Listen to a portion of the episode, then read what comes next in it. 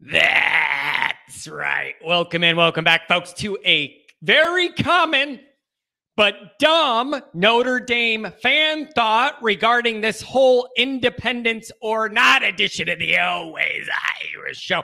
As always, do subscribe on YouTube if you haven't yet. Give the video a thumbs up you approve of the content. Also, hit notifications. I used to have a routine for posting. There's so much going on now. Who knows when I'm going to need to record and post right away. Make sure you hit notifications. You'll be alerted right away. Twitter, search bar, always Irish rat. Always Irish Hank. Emails, always Irish Handy at gmail.com. Audio only anywhere you want me. You can get me. Call in line 312 988 15. First off, thanks again to all the folks who participated in the call in chat show last night. All of the callers were good, presented good, well thought out points. And most, most of the chat was good too. We had a few trolls, but I think to some extent that's healthy in, in the ecosystem. So I could live with it. And I welcome those fans from other conferences and teams into my show anytime. Mixing it up a little bit, it's good for everybody. Okay updates. More dominoes are falling as everybody. I'm not acting like I'm Nostradamus here with my prediction machine, but I've been saying the last week since all this uh, USC news broke is the next thing you're going to hear about is the SEC pulling ACC teams in. Everybody thought that's where it was going. I said that's where it's going. I'm not acting like I'm a, a genius here. It was obvious. Now you're seeing Clemson, Florida State, UNC Virginia allegedly, allegedly in talks to move to the SEC. You might ask, as I did, why no Miami? Florida's already in the SEC. Doesn't seem like they like that idea. I did see that today. Okay. So just wanted to update us on the latest news as far as I can tell. You're not on Twitter for two minutes. You missed the news. So who knows what's breaking by now? So now that some of that initial shock of the USC UCLA move to the Big Ten and what that means for Notre Dame philosophically, existentially. Now that all that's kind of settled and steadied a little bit, that initial shock, I'm taking stock of some of the reactions I've seen from our fan base and from others as well. In doing this, I've come across one very common comment I've seen. I've heard, I've read repeatedly coming from large swaths and segments of the Notre Dame fan base. And it's really short sighted to the extent that I got to speak about it. I just do. It's so lame and short sighted that I can't let it slide because you all know that's just not how I operate. All right. So let's get into this. Now, if you were around for all the call in show last night, I alluded to this a little bit, okay? But I got to go over it in full now. Maybe it's just for clicks. Maybe it's just to gain interaction and traction on social media. But I've seen hundreds of retweet if you want Notre Dame to stay independent or like this post if you want Notre Dame to stay independent posts like this are not well thought out at all. At all. Okay, retweet if you want Notre Dame to stay indie. Well, okay, sure. I love our tradition and I want to keep it going, right? So I'm going to go ahead and click retweet, build that person's uh, social media account. But wait a second. Wait a damn second and think this through. Think it through.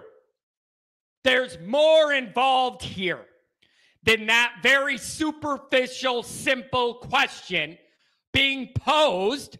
If it says, if you want Notre Dame to stay independent, hit retweet. Okay? It ain't that simple. You're dumbing it down and making it seem like something simple that it isn't. All right? On the surface, Sure, I love independence. I want us to win it that way. I love it. Keep it going. I'm going to hit retweet. This guy thinks he's a social media expert now, right? Look at all the people that want this. I came up with a great idea, they think. Wait just a second. Do I want Notre Dame to stay Indy? Well, yes, but with conditions. It's not absolute. Do you want Notre Dame to stay independent? If they aren't included in the new playoff system by joining a conference? Do you want Notre Dame to stay independent if they have to play a bunch of extra games on the road to make the playoff or get penalized when they are in it?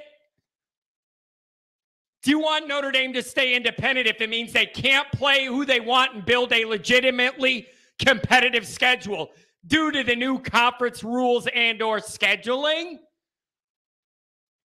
Do you want Notre Dame to stay independent, but due to making $80 million less than other football factories per year, we fall behind in every aspect of the modern football game? Facilities, infrastructure, coaches' pay, everything Brian Kelly's mad we didn't get. I'm just trying to show that this seemingly innocuous, innocent fan question isn't as easy to answer as it used to be. And we need to analyze all of this before we just blindly say yes without knowing all the details. So, yes, I want Notre Dame to stay independent, but that isn't the real question here at all. The real question is can Notre Dame compete on an equal or close to equal footing in the modern landscape of whatever the next phase of big time college football is going to look like while being independent? That's the question. The question isn't, do you want them to? It's if they do it, can you still compete? That's the real question. I don't know how this is going to play out. I don't know when it's going to play out, but there's lots of nuance and layers to this. This is all a big multivariate equation, and we don't even know what numbers to plug into the calculator yet.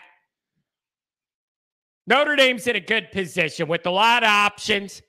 I just ask that we look at the big picture here.